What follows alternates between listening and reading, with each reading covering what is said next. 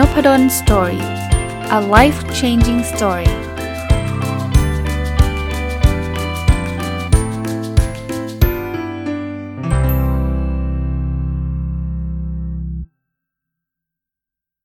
สวัสดีครับ ยินดีต้อนรับเข้าสู่นบดอนสตอรี่พอดแคสต์นะครับ วันนี้ก็หยิบหนังสืออีกเล่มหนึ่งที่อ่านจบนะฮะช่วงนี้มีเวลาอ่านหนังสือเยอะนิดนึง เพราะช่วงเวลาใกล้ๆวันหยุดสงกรานนะครับ ก็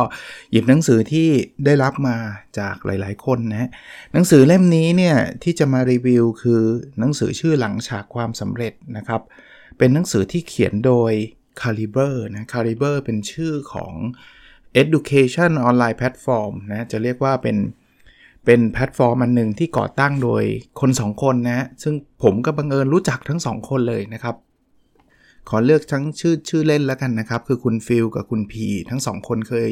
เรียน BBA ที่มหาลัยธรรมศาสตร์กับผมนะก็ก็โชคดีแล้วผมก็เป็นหนึ่งในผู้สอนของ c a ิเบอร์คาริเบอร์เนี่ยจะเชิญคนที่เขาคิดว่าจะจะจะสอนหรือว่าแบ่งปันความรู้ประสบการณ์ให้กับ คนอื่นได้แล้วก็มาอัดเป็นคลิป อย่างผมไม่สอนเรื่อง personal OKR หรือการตั้งเป้าหมายส่วนบุคคลนะครับคราวนี้ในหนังสือเล่มนี้เนี่ยถูกเรียบเรียงมาจากผมเข้าใจว่าจะเป็นการสัมภาษณ์ ผู้สอนของคาริเบอร์หลาย ๆ คนนะครับ เป็นเรื่องเกี่ยวกับผู้นำนะครับคนเขียนเลยนะ คือคือในหน้าปกเขียนคาริเบอร์แต่ว่าเปิดเข้ามาข้างในเนี่ยเขาจะบอกว่าคนเขียนคือคุณเกียรติศักดิ์อ้นบุตรกริตตินทรัพย์สงวน พัทรวดี สรานุกูล แล้วก็นัทพงศ์ต่อรุ่งเรืองนะครับ ก็ขอให้เครดิตผู้เขียนด้วยที่มาเรียบเรียงนะครับ หนังสือดีนะหนังสือจะพูดถึงจะเรียกว่าข้อคิดแล้วกันนะฮะข้อคิดรวมทั้งประวัติของคนที่ประสบความสำเร็จทั้งหมดเนี่ย16 ท่านนะ16 ท่าน แต่ว่ามีขายตามร้านหนังสือทั่วไปนะ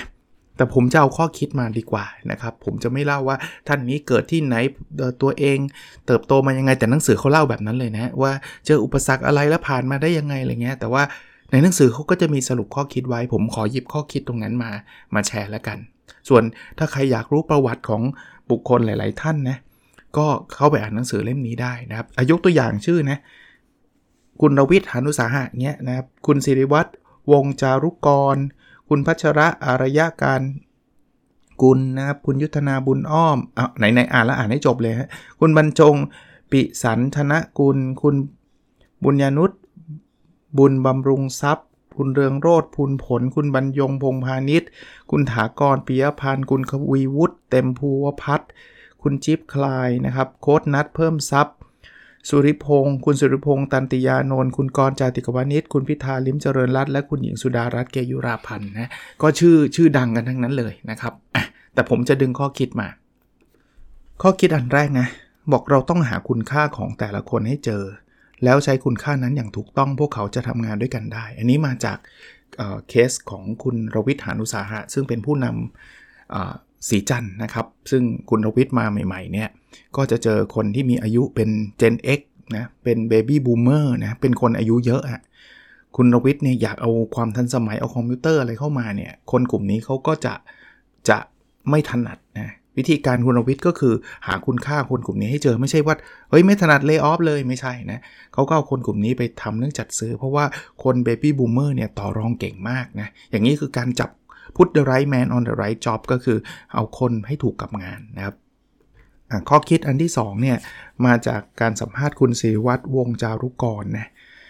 คือได้ข้อคิดมาว่าบริหารองค์กรให้เหมือนกับร่างกาย ถ้าภายในองค์กรอยู่ในสภาวะ คล้ายร้อนในก็ใส่ธาตุเย็นเข้าไป หรือถ้าองค์กรมีความเย็นหรือเฉยเกินไป ก็ใส่ความรวดเร็วเข้าไปเสริม คือ balance balance คือถ้าเกิดจังหวะนี้มันดูเฉยชาเราต้องเอาเด็กรุ่นใหม่เข้ามา เพราะเด็กรุ่นใหม่เนี่ยจะแบบ รวดเร็วว่องไวนะก็จะพุ่งขึ้นไป แต่ถ้าเกิดแบบเฮ้ยมันเร็วเกินไปก็จะต้องหาคนมาดึง ให้ให้มันช้าลงสักนิดหนึ่งไม่งั้นเนี่ยมันจะพังกันไปหมดนะก็ก็เป็นเทคนิคกันจะเรียกว่าบริหารองค์กรที่ที่เจ๋งมากนะครับ คุณศิริวัฒน์ วงศ์จารุกรเนี่ยก็จะเรียกว่าเป็นคนที่ประสบความสำเร็จมากกับ m f e c นะหลายคนคงรู้จักนะครับ คนที่3นะคือคุณพัชระอารยาการกุลเนี่ยเป็นประธานเจ้าหน้าที่บริหารของ Bluebik Group นะก็เป็นบริษัท consult ชั้นนำที่เป็นของคนไทยนะครับ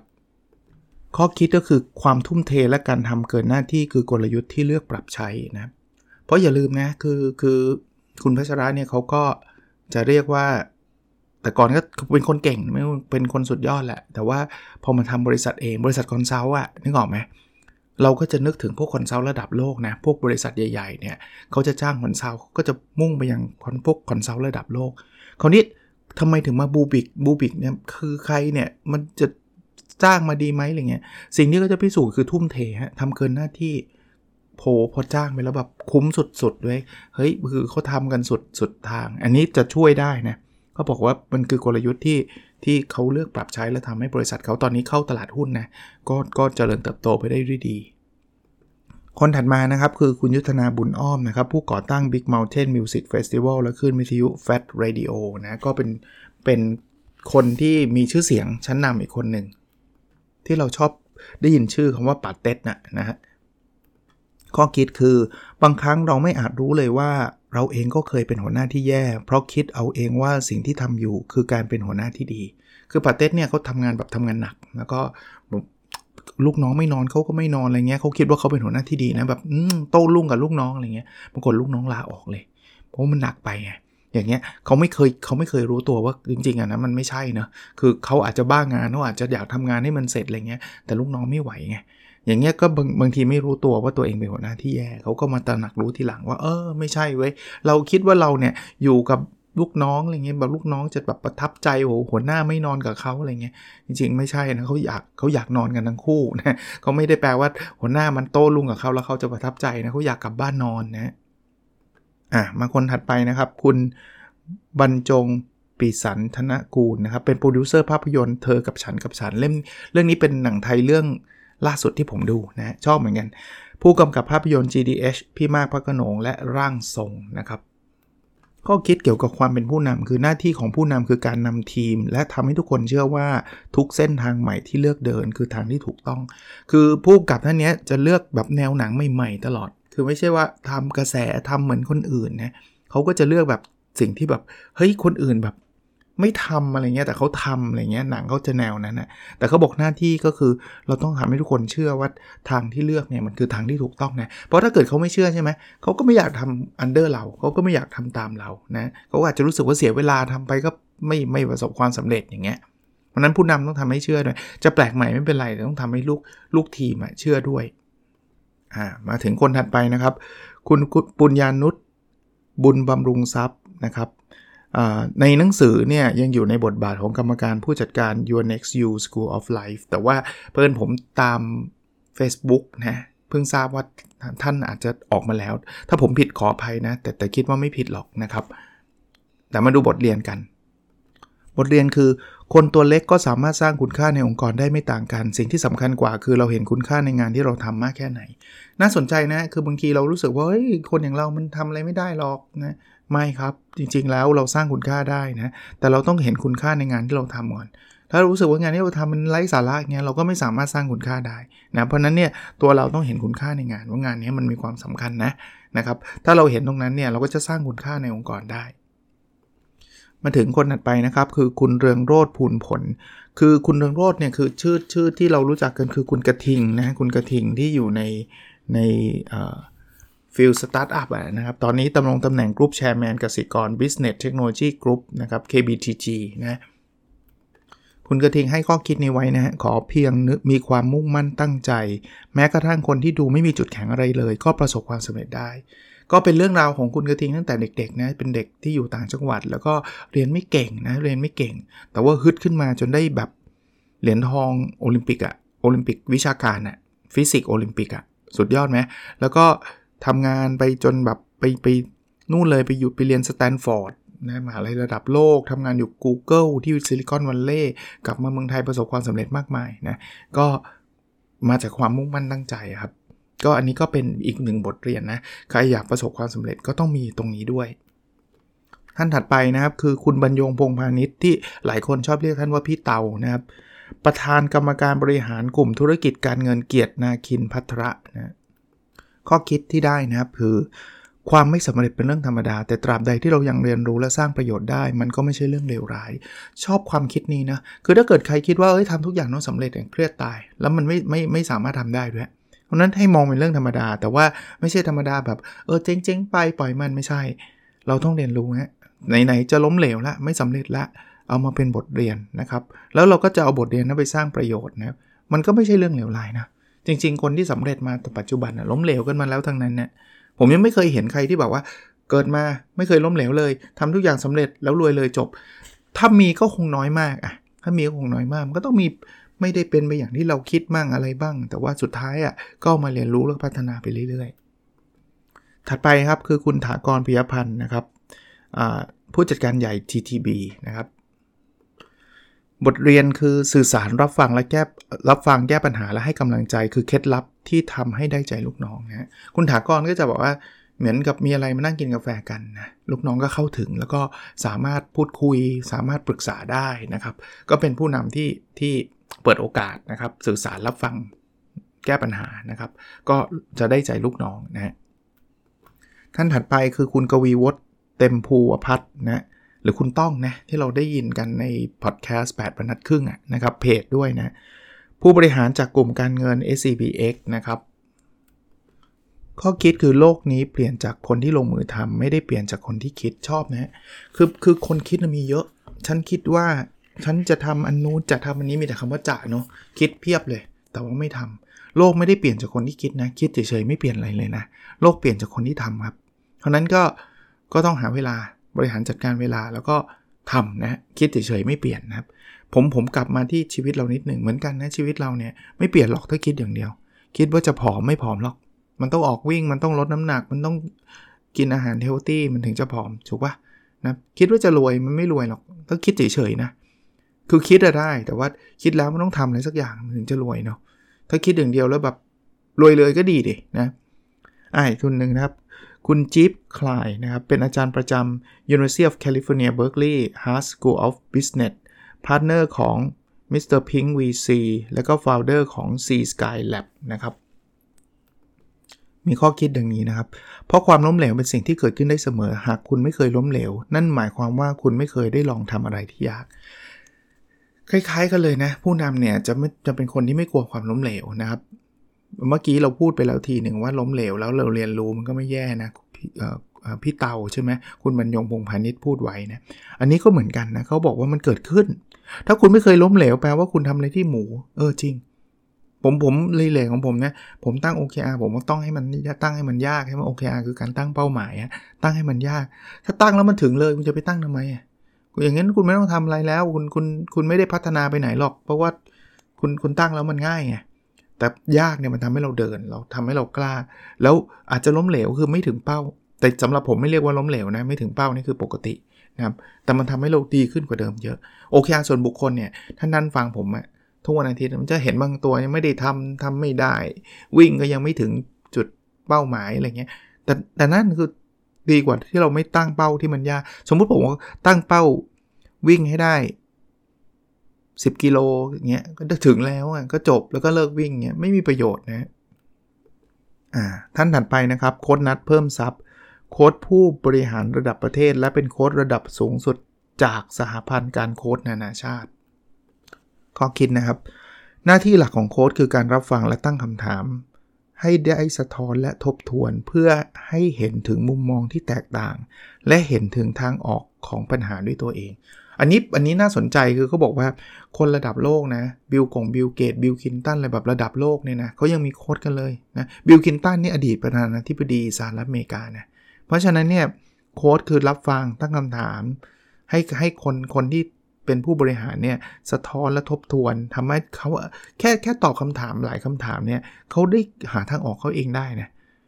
เห็นมุมมองที่แตกต่าง เห็นทางออกของปัญหาด้วยตัวเองน่าสนใจนะ แต่มันต้องมีทักษะของการถามไม่ไม่ใช่ถามมั่วซั่วนะครับ ถัดไปนะครับคุณสุริพงษ์ตันติยานนท์นะครับ อดีตผู้จัดการวีซ่าประจำประเทศไทย ท่านนี้เนี่ยผมอ่านหนังสือท่านนะ Pete Philosophy อะคนที่เขียน Pete Philosophy เพจนะครับ ก็เป็นหนังสือผมจำขอต้องขออภัยจำชื่อหนังสือไม่ได้ แต่ว่าจำได้ว่าอ่านอยู่นะครับ แล้วก็รีวิวใน ในนพดลสตอรี่แล้วด้วยนะครับอะมาดูบทเรียนกัน บทเรียนท่านเขียนไว้ว่า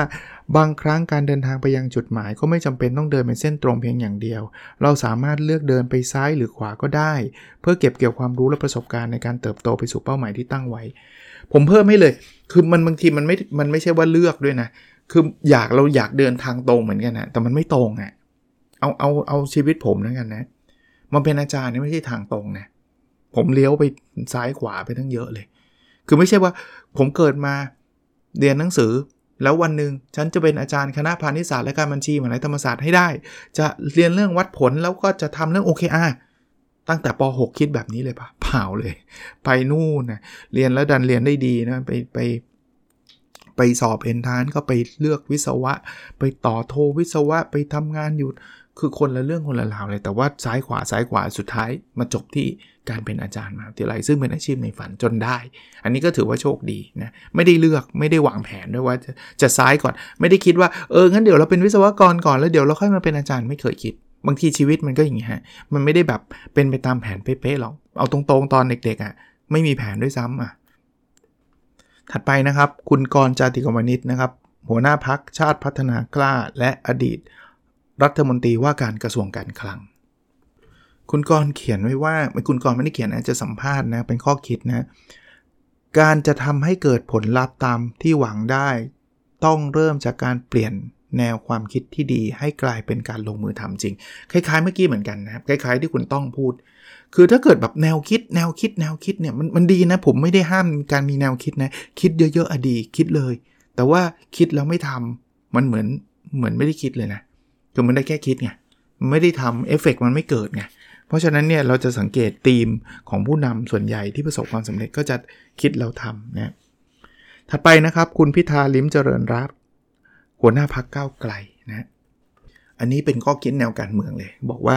การเมืองของคนธรรมดา เป็นการเมืองที่มีพลังมากที่สุดนะจริงๆ ส่วนตัวนะผมว่าการเมืองเป็นเรื่องใกล้ตัวเรานะครับอย่าไปคิดว่าโอ้ยการเมืองมันไม่เกี่ยวกับเราเกี่ยวนะเกี่ยวกับชีวิตเราประจำวันเลย ช่วงนี้ใกล้เลือกตั้งแล้วด้วย เพราะนั้นก็ผมผมแนะนำว่าลองไปศึกษา นโยบายพักไหนที่ถูกใจเรารู้สึกคนพูดแล้วทำแล้วเขามันน่าจะดีกว่าประเทศชาติเลือกได้ทั้งนั้นนะครับ ตบท้ายด้วยนักการเมืองอีกท่านนะท่านสุดท้ายนะคุณหญิงสุดารัตน์เกยุราพันธ์หัวหน้าพักไทยสร้างไทยอดีตรัฐมนตรีว่าการกระทรวงเกษตรและสหกรณ์และอดีตรัฐมนตรีว่าการกระทรวงสาธารณาสุข มีข้อคิดดังนี้นะครับ เมื่อเกิดความเสียหายผู้นำต้องแอนอกรับผิดชอบ ว่าเราจะรับผิดชอบเอง ห้ามกลัวเสียหน้าที่จะล้มแผนเดิมเพื่อหาทางแก้ไขใหม่ คือผิดก็ยอมรับผิดนะเคยเห็นผู้นำบางคนไหมที่แบบว่าโหยผิดแล้วโยนให้ลูกน้องเลยอะไรเงี้ยคือบางทีถ้าหัวหน้าทำตัวแบบนั้นนะไม่ได้รับการเคารพจากลูกน้องผมโชคดีนะนี่ผมเล่าให้ฟังตอนผมทำงาน หัวหน้าผมดี ผมจำได้เลยมีอยู่ทีหนึ่งอะ่ะผมทำอะไรไม่รู้ว่าที่แบบมันอาจจะทำไม่ครบหรือว่า ทำไม่ได้ไม่ได้อย่างอย่างที่ควรจะเป็นอะนะแล้วเสร็จแล้วไป present ให้กับหัวหน้าของหัวหน้าอีกทีหนึ่งพอ present เสร็จหัวหน้าหัวหน้าเขาก็ติงมา ก็ไม่ถึงกับด่าหรอกแต่ว่าก็พูดว่า เออตรงนี้มันไม่ครบอะไรเงี้ยแทนที่เขาจะแบบจริง ๆ เป็นความผิดผมด้วยนะ เพราะผมเป็นคนทำอะ่ะแต่หัวหน้าผมบอกไม่ครับเขาบอกขอขอโทษครับ เดี๋ยวไงผมกลับไปแก้ครับ คือเขาไม่ไม่ไม่แม้กระทั่งโยนมาบอกไอ้ไอเด็กคนนี้ทำอะไรเงี้ยไม่ใช่เลยนะ แล้ว เขาค่อยมาบอกผมบอกเออเดี๋ยวเดี๋ยวเดี๋ยวช่วยทำตรงนี้เพิ่มหน่อยนะอะไรเงี้ยซึ่งมันแบบได้ใจผมมากครับผมรู้สึกว่าแบบเฮ้ยอย่างนี้ดินะนี่คือเตือนตัวเองเลยนะว่าตัวเองเป็นหัวหน้าเนี่ย ถ้าอะไรผิดอะเราก็จะต้องรับผิดชอบ อย่างน้อยๆเนี่ยถึงถึงลูกน้องเราเป็นคนทำแต่ว่ามันผ่านเรามาแล้วอะเราก็ควรจะต้องรับผิดชอบนะก็เป็นหนังสือที่ได้ข้อคิดดีๆ หลาย ๆ ข้ออย่างที่เอามาเล่าให้ฟังนะครับ แล้วก็ถ้าใครอยากเล่าอยากอ่านเรื่องราวต่างๆ ในรายละเอียดเนี่ย หนังสือมีจำหน่ายในร้านหนังสือทั่วไปนะครับ หลังฉากความสำเร็จนะครับ16 เรื่องราวเบื้องหลังความสำเร็จของผู้นำนะ CARIBER นะเป็นเป็นแพลตฟอร์มออนไลน์เนี่ยที่เขาทำให้ให้เรื่องเกี่ยวกับ education เรื่องเรื่องให้ความรู้คนเนี่ยก็ CARIBER สะกด C A R I B E R นะของคุณฟิลกับคุณพีนะครับซึ่งซึ่งร่วมก่อตั้งกันนะครับ ก็เราไปหาอ่านกันนะครับ โอเคครับ แล้วเราพบกันในพิสดถัดไปนะครับ สวัสดีครับ